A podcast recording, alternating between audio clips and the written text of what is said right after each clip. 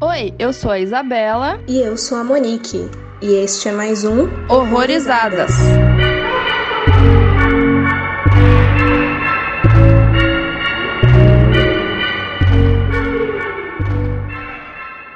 gente, sejam bem-vindos a mais um Horrorizadas. Hoje a gente vai falar do filme Sublime, que é um filme aí de 2007. E para conversar com a gente hoje, temos um convidado inédito. Oi, Matheus, seja muito bem-vindo. Oi, gente, eu sou o Matheus Galvão. Eu tenho uma página no Instagram onde eu falo sobre filmes, séries e livros de horror. A página se chama Blood Geek, com três Os. Eu tô postando bem pouco ultimamente, mas eu prometo que eu vou voltar a postar com mais frequência. Ansiosas. Tava sentindo falta das mãozinhas sangrentas lá. É, então, né? Mas eu, é que eu tô assistindo muito pouca coisa mesmo. Então eu não tô postando, mas eu vou voltar. Preciso, preciso. Sim, sim. Mas é só o Instagram que eu tenho mesmo. Então me sigam que tem bastante indicação legal lá. Verdade, apoiamos. E o filme que a gente vai falar aí hoje, ele é dirigido pelo Tony Scrantz, com um roteiro do Eric Jendrensen. E ele fala sobre um pai de família, chamado George Greaves, que dá entrada no hospital Abaddon para um procedimento de rotina. O problema é que quando ele desperta da anestesia, alguma coisa está terrivelmente errada. Com George, com o hospital, e especialmente com a inexpugnável Ala Leste, um assustador refúgio de segredos, sexo e terrores cirúrgicos. Meu Deus, essa sinopse já dá pra ver que vai ter umas putaria muito aleatória nesse filme. Exato. Mas assim, o que, que vocês acharam do filme no modo geral, sem spoilers? Quando vocês me chamaram e você falou do filme, eu lembro que você falou bem assim, que era um filme bem doido.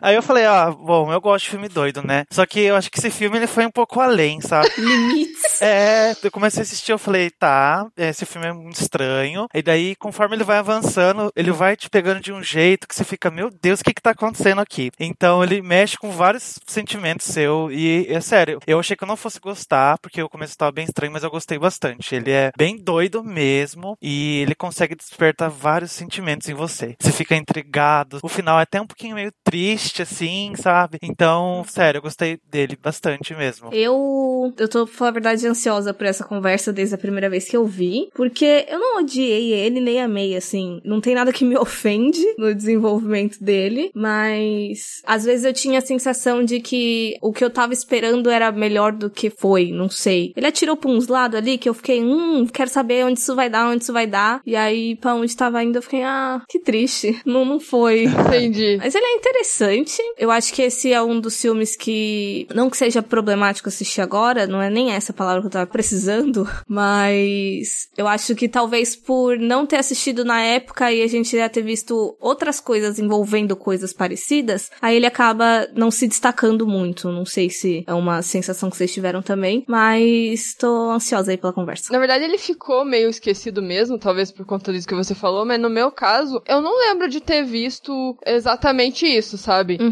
Que nem o Matheus até mencionou antes da gente começar a gravar o triângulo. Ele é viajado e, e dá pra associar, né? Mas é outro rolê, né? Sim. Mas assim, eu acho que esse filme tem uma premissa bem melhor do que a execução, sabe? Porque eu senti uma agonia muito grande no começo do filme, um pouco antes dele entrar no hospital, né? Dele ir pro hospital. Parece que você sente que o personagem tá tenso com alguma coisa. Você não sabe muito bem o que que ele tá com medo. Deve dar sempre um pouco de medo você ir pro hospital fazer alguma coisa, né? Mesmo que seja simples. Sim. Ainda mais que as pessoas ficam falando, martelando na cabeça dele, né? Sobre umas teorias lá louca. E isso afeta, né, a pessoa, né? Que vai passar por qualquer procedimento que seja, né? Aí depois que ele acorda, né, desse tal procedimento, eu senti muita agonia, porque se você é uma pessoa que assiste filme sem saber nada, eu acho que ele vai gerar aquele incômodo também pelo fato do personagem não conseguir se expressar direito ali na hora que ele acorda. Me deu uma agonia muito grande de ver ele todo suado e tipo, não falar direito e não queria saber onde estavam as pessoas e ninguém aparecia. Aquilo me deu uma agonia, sabe? Uhum. Porque, tipo, uma vez eu passei por uma experiência ruim no hospital. Eu fiz uma cirurgia no nariz, desvio de septo. E quando eu acordei, eu tava sentindo uma dor muito grande no estômago, tipo, muito, muito grande. E eu não conseguia falar que eu tava com dor, porque não saía nada, sabe? E eu queria falar que eu tava morrendo de dor e eu não conseguia. Então, tipo, me deu muita agonia, sabe? Só que esse negócio da agonia acabou não se estendendo por muito tempo no filme. Porque, como eu falei falei ali em cima, eu achei que ficou mal executado. Eu acho que ele tinha um bom espaço para explorar o que acontece, os relatos, mas, sei lá, não me impactou muito o rolê que acontece, sabe? É estranho pra caralho, mas eu fiquei, nossa, não sei, acho que dessa vez que eu vi de novo, né? Porque eu vi esse filme meio que na época que ele saiu, porque eu peguei ele na locadora, assim. Nossa, gente. É, eu conheci esse filme no DVDzão lá da locadora, daí eu peguei pra assistir. Que legal. É, eu tinha achado legal na época, assim, quando eu revi, eu fiquei tipo, tá, eu ainda acho legal, mas não me impactou tanto, basicamente. Aviso: este podcast contém spoilers. Recomendamos que você assista ao filme antes de ouvi-lo. Eu preciso começar perguntando para vocês, que eu acho que é o assunto mais polêmico do filme, que é quem em sua consciência marca uma colonoscopia um dia depois do aniversário? Pois é.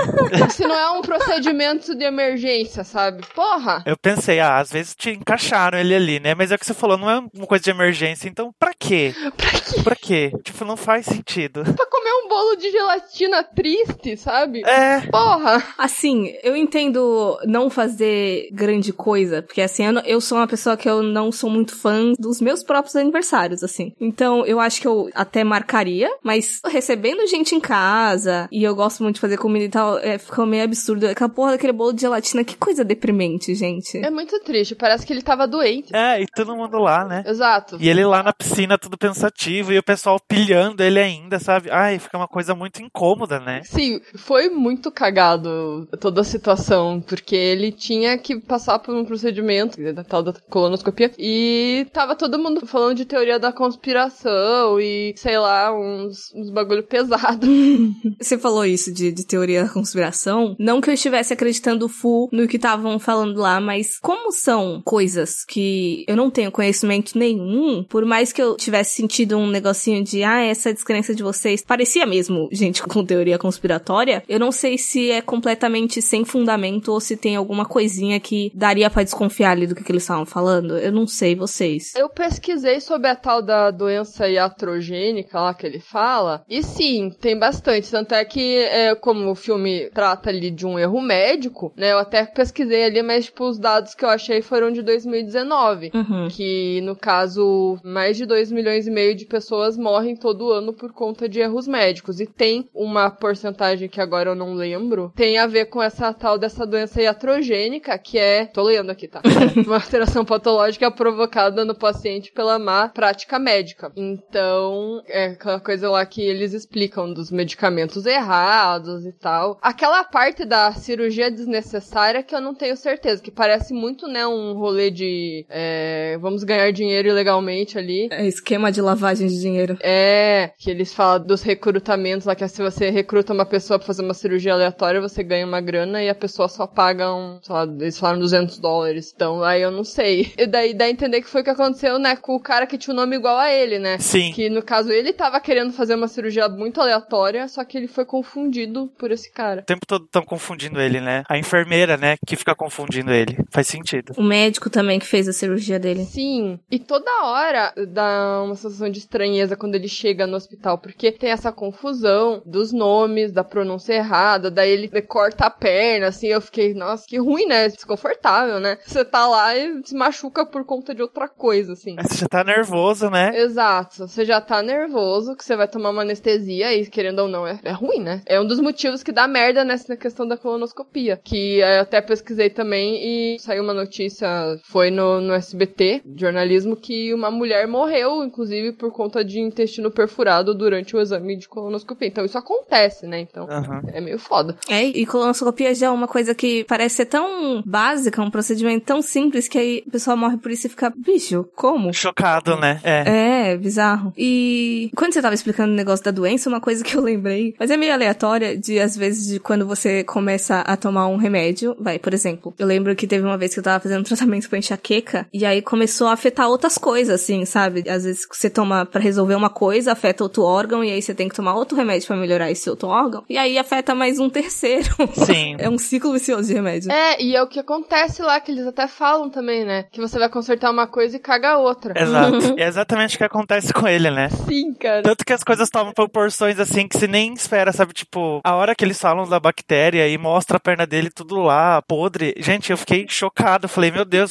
como assim? E daí a puta perna. Gente, nossa. E começa a ficar tudo umas proporções absurdas, né? Aham. Tá dando um pesadelo mesmo, porque tudo ali que ele ouvia ou acontecia, ele quadriplicou ali no sonho dele e ficou uma merda. Mas o que eu achei legal é que o filme, eu achei que ele não, não se propõe a enganar o telespectador brincando com o que é realidade ou não. Porque você vê que mudou tudo de uma hora pra outra. A primeira coisa que eu reparei foi na roupa da enfermeira, que ficou curta e justa. Uhum. Aí eu fiquei, mano, que porra é essa, tá ligado? Eu fiquei pensando em que hospital enfermeiras só usam um avental sem roupa por baixo e super curto. Eu fiquei, gente, como assim? E um saltinho, né? A maquiagem. É. Mas é. Eu me identifico muito com ele, porque eu no lugar dele estaria do mesmo jeito. Eu estaria aumentando tanto as coisas, tanto com medo que eu ia estar. Uhum. Eu nunca precisei passar por nenhum procedimento cirúrgico nem nada, mas eu, ficaria- eu estaria do mesmo jeito. E com certeza, na minha cabeça, tudo ia estar aumentado daquele jeito, igual tá ali no filme, sabe? Uhum. Com certeza, eu me identifiquei muito com ele. Eu achei bem legal isso, sabe? Porque eu acho que não é nem só eu, eu acho que a maioria das pessoas são assim, né? E eu acho que mexe muito com o medo e a descrença que às vezes a gente já tem. Porque assim, a gente ouve muita reclamação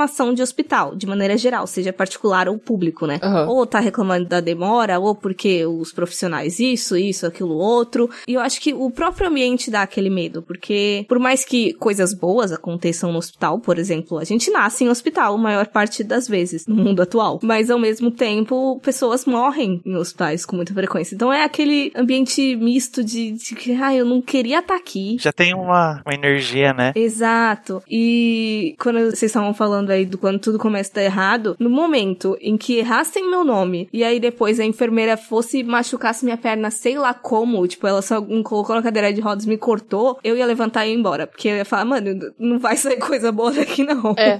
Sim, eu com certeza também. Se nessa coisinha básica já tá errando minha filha, então pera lá, vamos remarcar, porque hoje não é o dia. E foi um erro muito sutil, foi um erro de pronúncia, né? Não foi um erro de, de sobrenome. Uhum. Por isso que é muito sutil, né? Então, ali até passava, mas daí começou o negócio da enfermeira.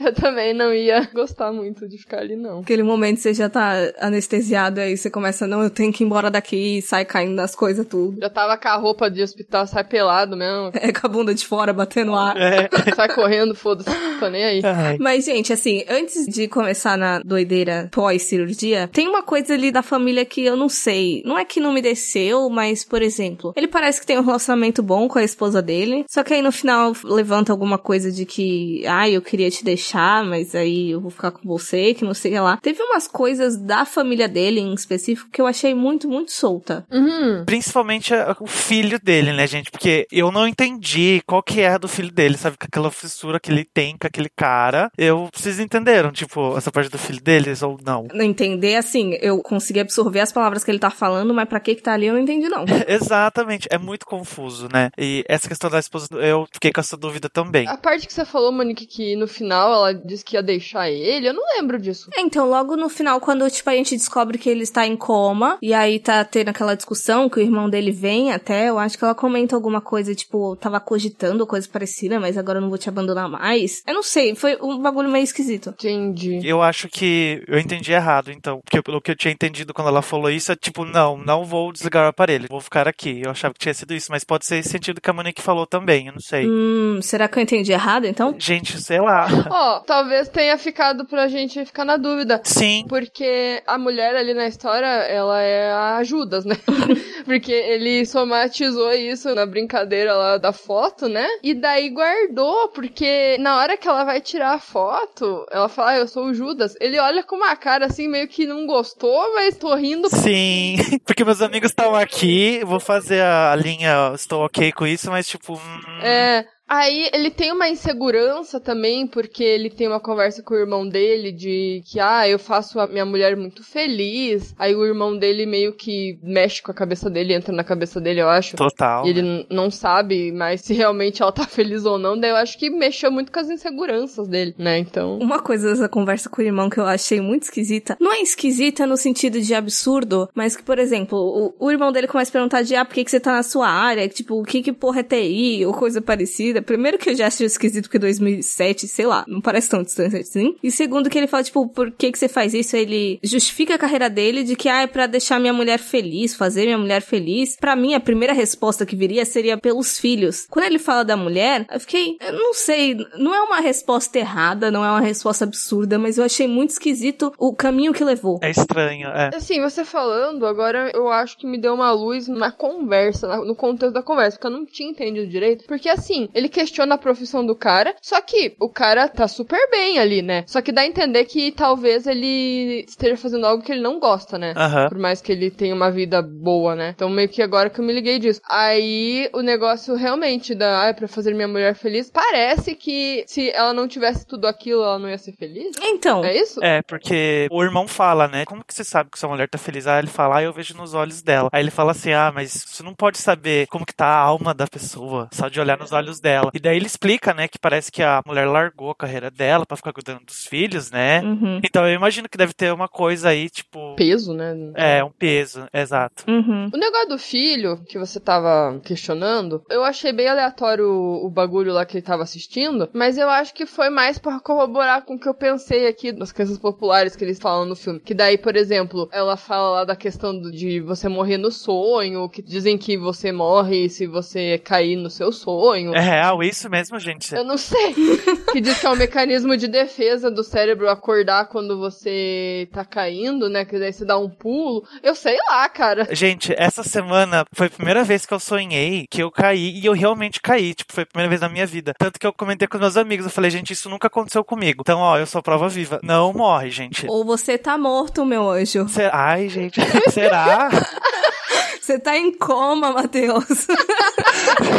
Acorda. Isso aqui não é real. Nesse podcast não tá acontecendo. É, tudo na tua cabeça. Uma vez eu caí, mas eu não caí no sonho, é porque eu sempre tinha o hábito de dormir depois que eu chegava da escola, né, de tarde. E aí eu dormia sempre no sofá. Aí teve uma vez que eu acho que eu tava bem na beirada mesmo, e aí deu aquele baquezinho de quando a gente acha que tá caindo e acorda meio no solavanco. Sim. E aí eu caí no chão, mas aí foi de verdade. Ah, Ai, gente. Ai, eu odeio quando isso acontece, né? Justo quando você tá pegando sono, pum, você acorda daquele jeito horrível. Gente, é horrível acordar assim, né? Pulando. Vira e mexe eu tenho isso, eu não, não entendo por quê. Eu já, devo ter lido sobre, mas eu não lembro por que, que isso acontece. Mas daí no filme eles fazem esse negócio aí de. Ai, é, se você cair no, no sonho, você morre. Aí tem esse menino aí que fica acreditando nesses caras aí, charlatão de documentário. Aí eu meio que fiquei pensando nisso, assim, né? Sobre essas crenças aleatórias que as pessoas acreditam. Aí no pesadelo dele, de novo, ele foi lá e somatizou tudo e deixou tudo mais bizarro ainda. Exato. Nossa, a hora que ele sonha com o filho dele indo lá fumando dele, eu falei, meu Deus, gente, que coisa mais estranha, né? Que horror Um menino com um óculosinho igual do cara, eu fiquei, quê? Exato. que ele queria, né? Ele queria o óculos. Mas o negócio que eu achei expositivo do menino foi quando ele começa a, a falar de, meu Deus, pai, você é um homem branco e você tem medo de muçulmanos extremistas e não sei o que mais. Gente, ele deu uma militada em cima do pai, né? Que foi muito inesperado.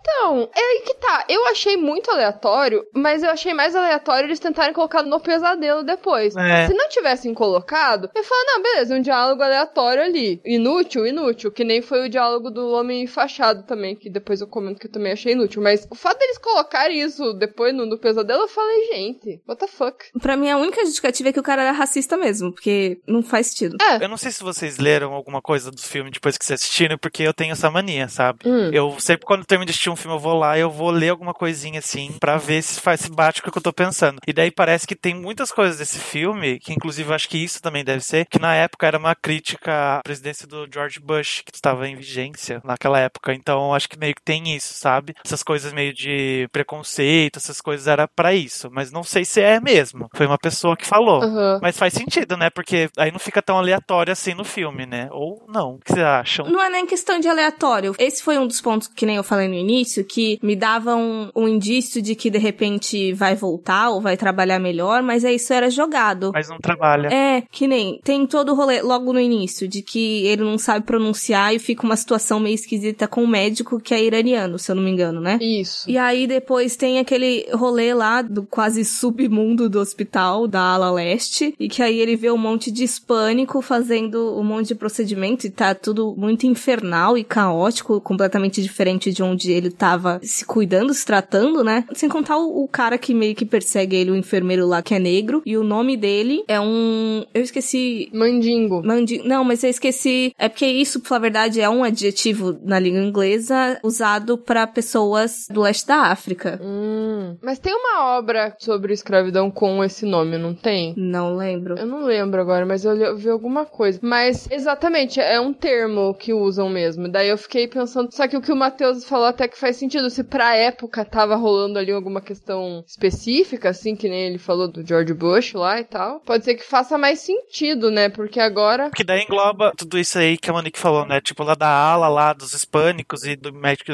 também. Eu acho que faz sentido mesmo. Uhum. Foi uma crítica bem direta. Bem pontual, né? É. Naquele momento ali. É que nem os filmes que a gente vê estrangeiros ali, por exemplo, asiáticos, que a gente não tem a menor ideia o que, que tá rolando no cenário naquele momento e a gente fica tipo, tá, será que eles tentaram criticar alguma coisa e a gente não sabe aqui? Aí é meio difícil de analisar. Sim. What is it, baby? I was just falling. So vivid. Did you? No. You know what they say? Yeah. If you fall in a dream, And you hit bottom. you will die. Ah,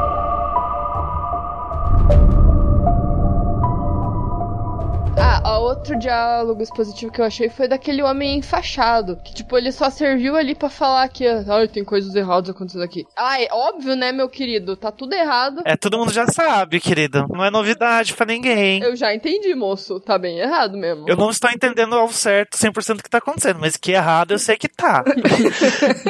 Porque assim, a minha mente criou milhões de teorias no meio do filme, sabe? Eu meio que eu sabia, mas eu também tinha minhas dúvidas. Uhum. Teve alguns momentos que eu até pensei assim, gente, parece que ele tá num lugar meio que Silent Hill, né? Uhum. Tipo, é umas coisas. Ah, é muito estranho. Mas é nada a ver mesmo esse diálogo, gente. Mas eu acho que foi mais também pra introduzir o Mandingo, o nome dele, esqueci. É. Que é, é a cena que mostra, né, o Mandingo matando o cara, né? É, e eu achei que serviu também porque ele fala alguma coisa da ala leste, não vá na ala leste, daí ele vai. Sim, a mesma coisa de falar, vá.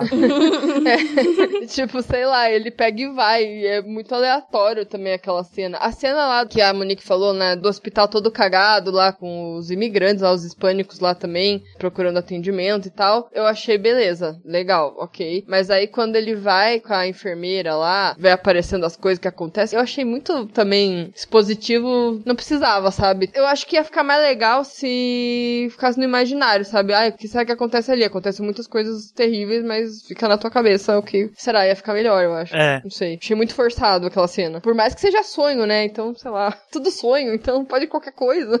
É, pode qualquer coisa, exato. Eu não sei, aquela cena toda, a construção dela me deu um arzinho. Eu achei que o filme ia acabar por ali, que não ia ter mais nada, sabe? Não que o filme já tava pronto pra acabar naquele momento, mas ele tem um ar de cena final de. Quando você descobre tudo, assim, meio que um. A revelação final, alguma coisa parecida. Uhum. E aí não era isso, aí continuou um monte de coisa. Eu falei, do nada aquela cena parecia muito distoante, não sei. É, eu acho que também só serviu pra ele achar o arquivo lá que tinha o nome dele e tal. Pra ele começar a ver que tá tudo errado ali. Mas são cenas diferentes, não são? Primeiro ele tá com a enfermeira e aí ele vai nos cantos lá, ela mostra meio que um caminho, e aí ele pega a pasta e depois tem até a discussão lá junto com os outros médicos que ele fica chamando o advogado, e aí depois é essa cena dos hispânicos. Ah, não, mas a cena que ele pega a pasta é uma cena que eu achei também expositiva, que aparece uns um bagulho muito louco que não, não, não é o dos hispânicos. Ah, tá. Ah, antes dessa, sabe? Que ele tá com ela. Isso, isso eu achei meio tosco. Mas é, beleza, se se mostrasse ele pegando o arquivo lá, mas eu também não sei se serviu muito também ele pegar lá a pasta com o arquivo dele. Eu acho que eles quiseram explicar demais, né? E não, não, não tinha nem porquê, né? Porque eram cenas assim, ok, não vai fazer a menor diferença. Aquela cena inteira que ele tá com a enfermeira ali, eu achei bem assim, whatever. E cara, me passou uma sensação muito estranha daquela enfermeira de que ela tava culpada porque ela corroborou ali pro rolê. E daí, ah não, agora eu vou dar pra você, aí tudo vai ficar bem.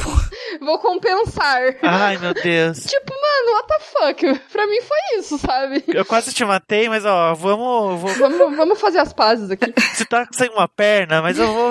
Vamos resolver aqui agora. Ai, meu Deus. É, foi muito sem sentido aquela cena, gente do céu. Total. Ó, um negócio é porque assim, eu vou ser bem sincera, que na primeira vez que eu vi, eu só descobri que era um coma no final. Por mais que eu estivesse achando umas coisas esquisitas, tipo o rolê da enfermeira que eu percebi, eu não lembro se eu tava com sono, que porra que foi, mas só quando ficou bem claro que teve aquela mudança que mostrou a cara dele, eu falei, ah, tá, entendi, ele tá em coma. Sim. É, antes disso, eu não tinha decretado nada até o momento. É, eu não, eu não achei que era coma, mas eu achei que não era aquela realidade. Eu sabia que não era, tipo, a nossa realidade, né? O plano aqui. Mas eu também não sabia muito bem o que exatamente. É, eu ia perguntar isso pra vocês, se vocês tinham pegado logo de primeira, porque sabe o que, que eu tava achando antes de saber o que era coma? Ah. Que ele tava, tipo, num purgatório, sabe? Ah, sim. Pode ser, é, podia. Ele já tinha morrido, morreu por um erro clínico, e mas ele teve a chance ele de ver cada um deles. É, ia ser legal. Mas por estar no purgatório, tipo, era tudo meio distorcido. Por isso que acontecia aquelas coisas estranhas. Uhum. Mas aí, a- aquela cena que a Monique falou que mostra ele lá, e- aí eu falei, não, ele tá em coma.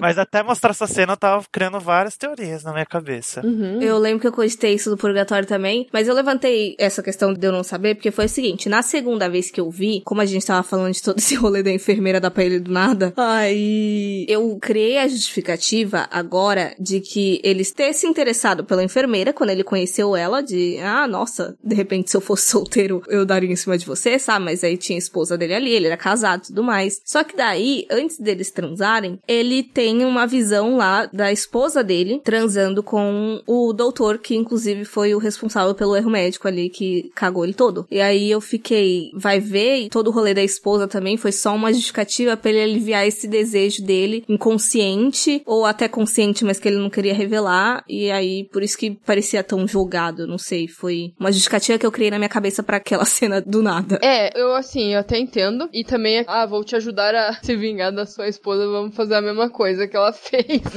Mas, pelo fato da roupa dela tá diferente, tá curta e tá justa, eu achei muito que foi um fetiche mesmo, sabe? Dele, assim. Ah, também acho. Porque se a roupa tivesse normal e só mudasse. Às vezes mudar a cor do cabelo dela. Qualquer outra coisa que não, não envolva, né, a roupa em si, já daria pra ver que tinha coisas diferentes. Mas aí, como foi a roupa, eu fiquei, mano, ele deve ter visto ela antes de entrar em coma, ele deve ter desejado ela ali com uma roupinha curta na cabeça dele ali, sei lá. Sim, que nem ela fala, né? Que a maioria dos homens que vão lá tem esse fetiche e tudo mais. E ele era o único que não tinha demonstrado isso, né? Uhum. Mas aí, aquela cena ali. né, Sim. Aí na cabecinha dele, né, o bagulho ficou meio hard. É. Inclusive, eu fiquei com isso na cabeça, porque há um tempo atrás eu li algum texto, alguma discussão, não lembro, de enfermeiras falando dessa fetichização generalizada com a profissão, de, tipo, ficar vendendo fantasia sexual de enfermeira e tudo mais, e constantemente ter essa figura sexualizada nas produções também. Aí, tipo, gente, é uma profissão tão, tão séria que deveria ser levada a sério e o povo fetiza. E é o que mais tem, né? E além da enfermeira, tem muitas outras profissões que quando a roupa é a, a feminina, eles colocam shortinho, sainha, tipo bombeiro. Daí a fantasia feminina é ela lá com o shortinho. É. Né? Nunca é a roupa igual, sabe? E sem contar que enfermeira, pelo menos no Brasil, né? Nem usa jaleco sem calça ali. Ela tava parecendo um vestidinho. Ela usa calça normal? Não sei de onde que tiraram isso. Talvez nos Estados Unidos seja assim, né? Mas aqui, não sei. Nem sei se nos Estados Unidos Já? Eu acho que antigamente até podia ser, né? É, é que assim, tudo que eu vejo que tem hospital em filme é. a- a- É desse jeito, né? Sim, acho que série que é mais fiel ao clima de hospital, aí é mais. Mas quando é filme, sei lá, é muito jogado. É, é sempre assim, né? Uhum. complicado. Triste, gente, é triste. Sim. É, assim, vocês gostaram do final? O que aconteceu ali de fato? Gostei. Porque eu tinha um final mais legal na cabeça, mas ia ser mais pau no cu. Porque ali no negócio ali da galera ficar pensando, ah, quando você cai, você morre e tal, meio que se concretizou, né? Não era uma crença, né? Isso realmente acontecia. Eu ia achar muito mais legal se ele tentasse jogar da janela e não tivesse morrido e, tipo, ficasse ali, tá ligado? Se fudendo. Sim. Até de fato a, família escolher desligar os aparelhos ou não, sabe? Uma tortura eterna, porque meio que ele se mata, ele consegue se matar, sabe? É. Sei lá, eu achei estranho. Engraçado que você falou tudo isso rindo. Ai, gente, Ai, eu amei. sou eu, né, cara? É isso. Sorry. Ai. Mas é que eu achei isso estranho, porque não, não fez muito sentido, sabe? Só ficou poético por conta do que eles conversaram no começo, sabe? Sim, eu não esperava. Eu achei bem, bem sensível, sabe? Uhum. A gente tava num ponto do filme que tava assim, bem.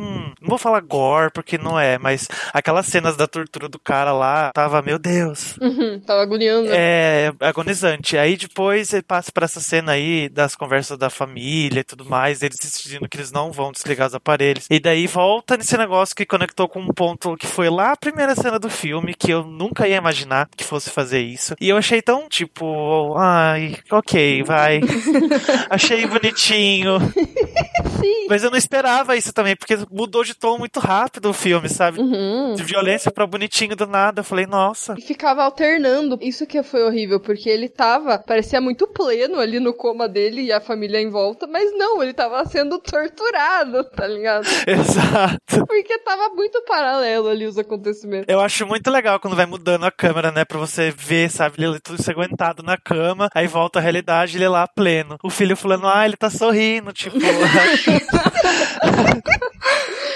Rindo de nervoso, filho. Aham, filho da puta. Essa cena triste me lembrou aquela cena triste do A Ghost Story também, que o fantasminha tenta se matar e tipo, não. Ah, é? Pior que é verdade. Mas foi bem contrastante ali aquelas cenas finais. E o que eu queria falar no início, que eu não falei, de onde surgiu a, a ideia aí desse filme, é porque começou assim com uma conversa entre o diretor e o roteirista, e eu acho que algum produtor, não tenho certeza agora, e eles estavam comentando em tom de piada sobre a possibilidade da Terry Chiavo dela tá presa num pesadelo eterno. E quem é essa mulher, né? No caso, ela era de São Petersburgo e ela esteve no centro do movimento do direito a morrer nos Estados Unidos, no início do século XXI. Uhum. E aí, eu não sei como eu reagi depois de ter lido essa informação pelo tom que eu li na entrevista. Porque é um assunto sério, no caso, né? E aí eu, eu não sei, eu não sei, sei lá. É, tenso. Decidir se vai morrer ou não, você diz? Não acho que o tom da entrevista, assim, de. Não foi de bom tom. É, não foi de bom tom. Ah, sim. Cara, é- esse assunto é muito foda, porque tem caso de pessoas, por exemplo, que ficam tetraplégicas. Tem até aquele filme, né, Como Eu Era Antes de Você, que acho que deve ser um livro. Uhum. Mas ele fala, né, de um cara que fica tetraplégico, mas daí, como ele mora, acho que na Suíça, tem esse programa de eutanásia, né, no ser humano. E isso é muito doido, porque é uma coisa muito, eu falo até a palavra evoluída, porque as pessoas não estão preparadas, né, pra morte. É. E quando você fala disso, as pessoas falam, ai, sai daqui, não fala disso aqui não. Só que é uma coisa extremamente natural, e é a única coisa que a gente tem certeza, né, que vai acontecer com a gente. Então, quando tem lá uma pessoa em coma e que ela assinou alguma coisa antes, caso acontecesse alguma coisa com ela e, ai, desliga aí, deve ser muito complicado pra família, mas é a vontade da pessoa, né, então... Uhum. Vai, respeita, né, porra, sei lá. Eu sei que é foda, é, chega a ser um egoísmo, né, você não aceitar, não acatar, sendo que a pessoa que pediu, né, porque você não quer que a pessoa vá. Uhum. Mas ao mesmo tempo, é foda. tem como não ser, né? É muito foda. Não tem como se desligar total. Ah, não, vou lá e vou assinar aqui então. Não é tão fácil, né? É. É, eu acho complicado pela nossa cultura mesmo e pelas questões religiosas, principalmente. Eu acho que isso não é uma discussão que vai iniciar aqui tão cedo, enquanto a gente não desvencilhar e. É. Quando o Estado realmente for laico, né? É, a gente pensa. Porque até a porra do dinheiro tá escrito, sei lá o que lá, Deus é o amor, sei lá que porra que tá escrito. Eu não vejo uma nota de dinheiro há muito tempo, eu nem lembro o que que tá escrito no dinheiro. Eu também não. Ai, gente, hoje em dia é tudo só cartão, eu nem vejo dinheiro mais. Sim, sim, é muito isso. Mas eu, eu não sei se vocês já leram algum livro da Caitlin Dory, sabe? Sim! Ela fala muito disso, né? Eu já li o conto do crematório, mas eu quero ler o Para Toda Eternidade depois que ela viaja ao mundo pra conhecer. E, meu, é muito isso, sabe? Eu não sei como realmente é lá na Suíça, mas por ele estar é, liberado essa coisa de eutanásia do ser humano, eles devem lidar com a morte de uma forma totalmente diferente que a gente lida. E é o que a Monique falou, enquanto a gente não se desvencilhar dessas coisas, sabe? Não adianta, a gente vai ficar com esse medo e é uma coisa que a gente cresce com isso, né? Infelizmente. Uhum. Mas assim, o negócio da Suíça, só pra contextualizar, não é uma coisa pra todo mundo, é muito elitista. Só rico consegue, sabe? Ah, entendi, entendi. Deve ter muita burocracia em cima, né? Com certeza. Não tá assim tão fácil. Aham. É, mas isso é uma coisa que nunca ia funcionar aqui, né? Nem pros mais ricos no Brasil, né? Uhum. E, e eu acho que isso também tem muito a ver, não só pela. Quer dizer, muito provavelmente também pela questão da religiosidade, mas de como a gente enxerga a morte. Porque, ao menos pelo que eu li, mas era mais uns livros envolvendo a cultura mesmo, de maneira mais generalizada, de que a gente no ocidente tem muito essa visão da vida como um todo de uma forma muito linear e de repente para, que aí seria o rolê da morte ali, né? Uhum. E em algumas religiões, crenças mais orientais, eles enxergam a vida muito mais como um processo cíclico. Então, não é um caso de, ah, nossa, vai acabar para sempre, assim. A partir da sua morte, outras coisas acontecerão e aí vai continuar alimentando ali todo o sistema, digamos assim. Ai, eu acho. Eu queria tanto acreditar nisso. Ah, eu também. Eu queria ser tão assim, mas eu não sou. Eu, pra mim, morreu já era, acabou. Não tem mais nada. Pra morte eu sou muito cagão, justamente porque eu prefiro não criar expectativa, sabe? Então eu sempre penso o pior. Pra mim, acabou, morreu, infelizmente, não sei se é. Eu cresci na igreja por conta da minha família e tudo mais, então eu tenho muito essa questão de, de céu e inferno. Uhum. Mas eu também não acho que é uma coisa justa. Então, não- eu realmente eu não sei. Pra mim, morreu, acabou. Infelizmente. Talvez o rolê da reencarnação faça mais sentido e você vai evoluindo ali o seu espírito e... Mas eu não sei também, é muito complicado, eu não sei o que pensar. Pra mim faz sentido, mas sei lá, não sei. É muito difícil. Eu tenho um misto, assim, porque eu não acho que vai acontecer nada com a minha alma, digamos assim, quando eu morrer, porque pra mim realmente morreu, acabou. Mas eu, eu gosto do pensamento cíclico mais relacionado à natureza, assim. Eu falo que quando eu morrer, tem aquele rolê de você ser cremada e plantar uma árvore, meio com as suas cinzas. E eu gosto muito dessa ideia. Ah, suas cinzas virar adubo, né? Isso, eu gosto muito dessa ideia. Legal. Inclusive, é uma coisa que a Caitlyn fala, que ela quer doar o corpo dela pra natureza. Ela quer, tipo, que a natureza consuma o corpo dela. Sim. Não que vá ser fácil e que ela vá conseguir fazer isso, porque não é uma coisa assim. Deveria ser. Ninguém pode jogar o corpo dela ali na floresta, não é assim? Exato. Existem milhões de leis que proíbem, né? Mas ao mesmo tempo, né, ela pensa, ah, meu corpo é meu, eu que decido o que, que vocês vão fazer com ele depois, né? Eu que deveria decidir, né? Daí fica meio, sei lá. Eu faço o que eu quiser. Mas é essa linha de raciocínio, né? Porque ela, inclusive, ela tem toda essa causa aí na vida dela de tentar não fazer com que a morte seja do jeito que ela é pra muitas pessoas, né? Tipo, ela faz aquele ro- rolê do funeral mais natural pra pessoa não realmente parecer que tá viva e tá dormindo. Ela até fala que você olha pra pessoa no caixão, nossa, mas ela não parece que tá morta. Daí É meio contraditório, é meio estranho, realmente. Aham. É perturbador, porque ela tá morta. Aí meio que o cérebro não associa, sabe? Acho que é por isso que é meio chocante, né? Uhum. Ela trabalha esse processo de luto de uma forma diferente. Isso eu acho muito legal. Eu queria ser muito desconstruidão assim, sabe? Que nem ela. É porque ela vivencia coisas bizarras, não, mas é, pra muita gente, né, mórbido, né? é Desde que ela começou a trabalhar lá no crematório, né? Então, Uhum. é um negócio, pra ela é natural mesmo, né? Naturalzão. So how do you know? How do I know what? You've made her happy. I don't. See, look in her eyes. Look in her eyes. Look into her eyes. That's how I know. It's a crock of shit. You can't just look into someone's eyes and get a sense of their soul, George.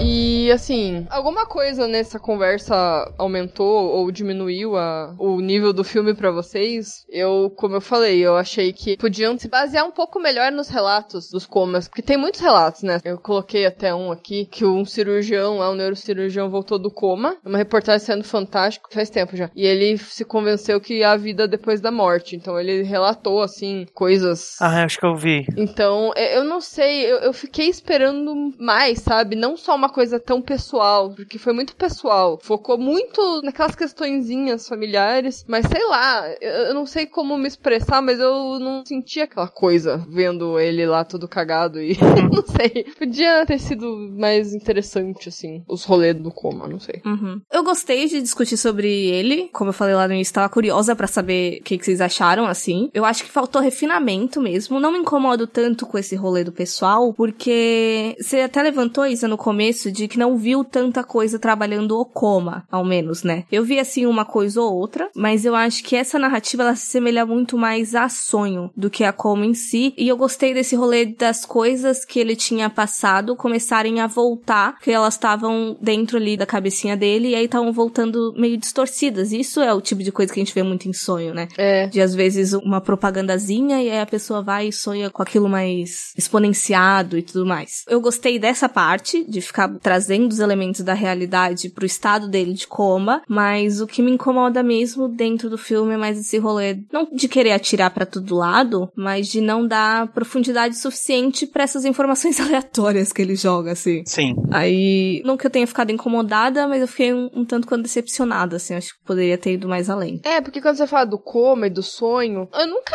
vi pessoa daquele jeito, com o olho aberto, mas ao mesmo tempo eu não sei se ele tava enxergando a realidade. Por isso que eu achei estranho também é, aquela situação. Eu acho que não. Médico fala, né, que por mais que ele esteja com o olho aberto, por mais que ele esteja sorrindo, ele não tá, tipo. Tá tudo apagado, né? Apagou a luz ali, é. Sim, exato. Mas assim, eu não entendo muito de coma, mas eu achei interessante. Essa foi uma palavra que a Monique falou que eu gostei. Porque no começo eu tinha falado que eu gostei bastante do filme, mas eu acho que assim, eu achei ele interessante. Gostar bastante, eu acho que eu exagerei um pouquinho, justamente por causa disso. Ele tenta falar de muita coisa e não se aprofunda. Mas o final eu acabei gostando. Eu achei que foi uma coisa que tratou muito o pessoal dele e tá tudo bem, entendeu? Os medos que ele tinha, tudo que ele viu no sonho eram medos que ele tinha. Da esposa trair ele, as questões com a filha dele, com o filho dele. Então eu achei que ficou uma coisa assim muito sensível, sabe? Então eu achei que, por mais que não tenha se aprofundado tanto, achei um final ok, sabe? Uhum. Poderia ter trabalhado mais essa questão do coma? Poderia. Mas achei ok o final, sabe? Achei bem ok. Justamente porque ficou uma coisa bem focada nele. Achei que foi um final meio que, sei lá, justo pra ele, não sei dizer. É, porque a família não precisou tomar nenhuma atitude, que já alivia, já tira um peso das costas, querendo ou não. Uhum. E eu não sei se ele tava tentando se matar porque ele achou que. Eu acho que ele não sabia que ele não tava na realidade. Então eu não sei, ah não, eu vou sair daqui porque eu não, não tenho mais alternativa, eu vou me matar e acabar com esse meu sofrimento. Ou se ele sabia que tava num rolê errado e ele tentou se matar pra acordar, sabe? Então eu não sei. Eu posso estar entendido errado ou não lembrar direito, mas parece que o, o Mandigo fala alguma coisa pra ele, né? Fala. Hum. Que, ó, que sua família vai fazer isso, aí eles não fazem. Ele fala, ah, ficou pra amanhã, entendeu? Então eu acho que ele meio que quer aliviar esse peso da família. E é por isso que eu achei tão um final sensível, sabe? Eu achei bonitinho. Inesperado. Baseado no que a gente tava assistindo, ele até que acabou suave, né? Sim, exato. Cara, eu esqueci de perguntar, gente. Que porra é aquele corvo computadorizado escroto? Nossa, gente, sim. Pra quê? Entendi, cara. Tem algum, um- algum motivo de estar lá que eu perdi ou não? O corvo é a morte. Então será que a morte tava seguindo ele? Sei lá. E tem aqueles barulhos de águia também, né? É. Mas aquela parte do corvo, eu falei, meu Deus, gente. Ok, é um filme de 2007, mas, né? Uma coisa que me ofende nesse filme, que eu falei que não tinha nada que me ofendia, mas tem uma coisa que me ofende, é essa porra dessa trilha sonora. Puta merda. Ai, não, nem dá. Ai, pelo amor de Deus. Ai, é horrível. Ela é estranha, ela é bizarra, ela é ruim. É horrível. Esquisito. Tinha hora que dava a sensação de que eu tava no menu principal de um joguinho fuleiro. É muito ruim. Exato. Por isso que eu acabei falando, acabei gostando do filme, porque as minhas expectativas eram zero, sabe? Não tava criando muita expectativa. Uhum. Mas justamente por causa disso, da trilha sonora, dessas cenas que tem que não tem nem pé nem cabeça. Mas depois eles acabam conectando algumas coisas que no fim fica ok. E pra mim o final acabou compensando essa trilha sonora horrível, a cena do corvo. Cara, esse corvo, mano. Que aleatório. não tem o menor sentido. Eu não sei o que, que era mais barato, de repente, contratar algum domador ali, algum criador, pra colocar só um corvinho na janela, ou ter feito aquele efeito sensa. Pois é. Gente, ficou muito esquisito aquilo. Ficou demais. E ele aparece bastante, né? Sim, ele aparece na cena lá quando o hospital tá todo cagado. E ele aparece no comecinho, quando ele tá caindo num lugar super bonito. É. No qual eu também não entendi. Eu Acho que foi só o sonho dele do começo mesmo, né? Tipo, ah, estou caindo num lugar bonito e foda-se. É um sonho. É só pra contextualizar aquele diálogo lá do ar, se você cair, você morre. é, acho que foi só pra isso mesmo. Expectativa versus realidade. Aí mostra ele todo amputado na, na cama do hospital. Todo cagado judiação. E assim, eu vou falar aqui que eu tenho uma indicação, mas ela não é minha, na verdade, porque eu não li o livro.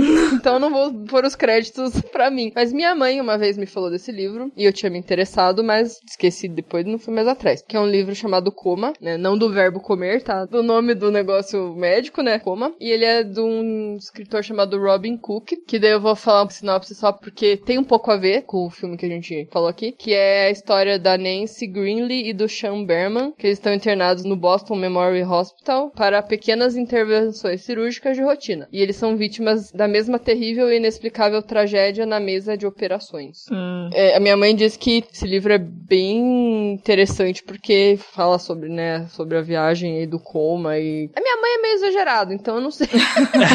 é que ela se impressiona muito fácil com as coisas, né? Então, assim, tudo que ela fala, ela dá um dessas temáticas, assim, de morte, enfim, né? Mas eu fiquei interessada nesse livro, mas eu tinha esquecido dele, daí agora que a gente foi gravar, eu lembrei que ela tinha falado sobre ele, daí veio na minha memória de novo. Mas parece ser interessante. Parece lembrar bastante também. É. Sim. Bom, o único filme que eu consegui pensar foi o filme Triangle. Ele não tem uma história parecida com o filme nem nada, mas o que acabou me lembrando foi a execução do filme, que é bem assim doida. Várias coisas acontecem que aparentam ser sem pé nem cabeça, mas depois, quando acaba conectando tudo, o sentimento que eu tive assistindo Triangle foi o mesmo com esse filme de hoje, que é essa questão de você ficar intrigado e acabar se espantando com o que realmente é. Então, o filme que eu indico é esse. Eu acho que em português se chama Triângulo do Medo. É isso? É isso mesmo. É, a sinopse do filme é essa. Os passageiros de um iate se deparam com misteriosas condições climáticas e são obrigados a pular na embarcação para um outro barco. Bem vago,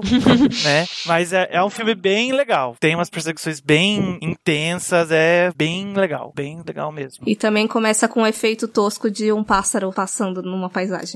Nossa, é verdade. E ele meio, meio que da mesma época, né? Dessa leva de filmes. É, eu acho que é, é 2009. Eu costumo chamar dessa leva de filmes duvidosos que ficam na prateleira da locadora e você fica, hum, será que eu pego? Hum. É, inclusive, gente, eu acho que eu nunca ia acabar conhecendo esse filme do Sublime se não fosse por vocês, sabe? É muito esquecido, como a gente falou, né? Porque foi ofuscado, deve ter aparecido um monte de outras coisas sobre, nas quais eu não conheço, porque esse filme, pra mim, como eu falei, assim, é meio inédito pra mim esse tema do coma específico, né? Então, sei lá. Se vocês aí que estão ouvindo tiver outras indicações desse tema aí, manda aí pra nós. Aham. É, a minha indicação, eu vou falar o mínimo possível do porquê que eu lembro dela, mas é o Histórias de Além Túmulo, o título em inglês é Ghost Stories, é um filme de 2018 que fala sobre um professor muito do cético, que ele embarca numa missão aí quando descobre um arquivo perdido há muito tempo, contendo detalhes de três casos de assombrações inexplicáveis. E ele tem um elenco bem interessante, tem o Martin Freeman e o Alex Lauter. Lembro mais da cara dele do que do nome, eu sempre esqueço o nome desse menino, mas é interessante, eu gosto muito desse filme. Talvez num futuro episódio a gente fale dele. E teve um que eu lembrei, mas pelo conceito, assim, porque é um filme com o Al Pacino, chamado Você Não Conhece o Jack, You Don't Know Jack. Ele é meio biográfico e fala do Jack Kevorkian, que ficou conhecido como consultor da morte, alguma coisa assim, doutor morte, não lembro, que ele lutou ali pela defesa do ser humano de morrer com dignidade, no caso, nessas formas de doenças terminais e tudo mais. Então talvez seja interessante também dar uma conferida. Hum,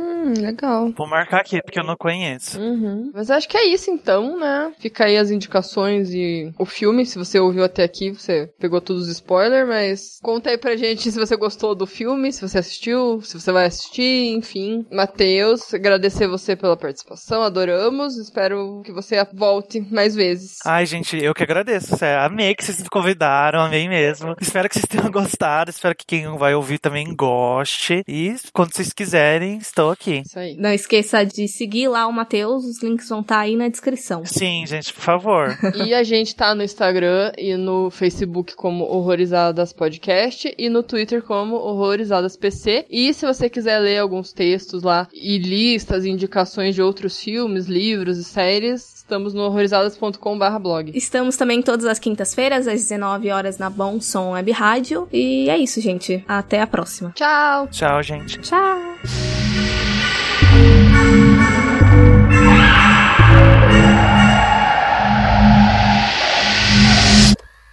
Eu sabia que não era a realidade do. a verdadeira. A realidade verdadeira.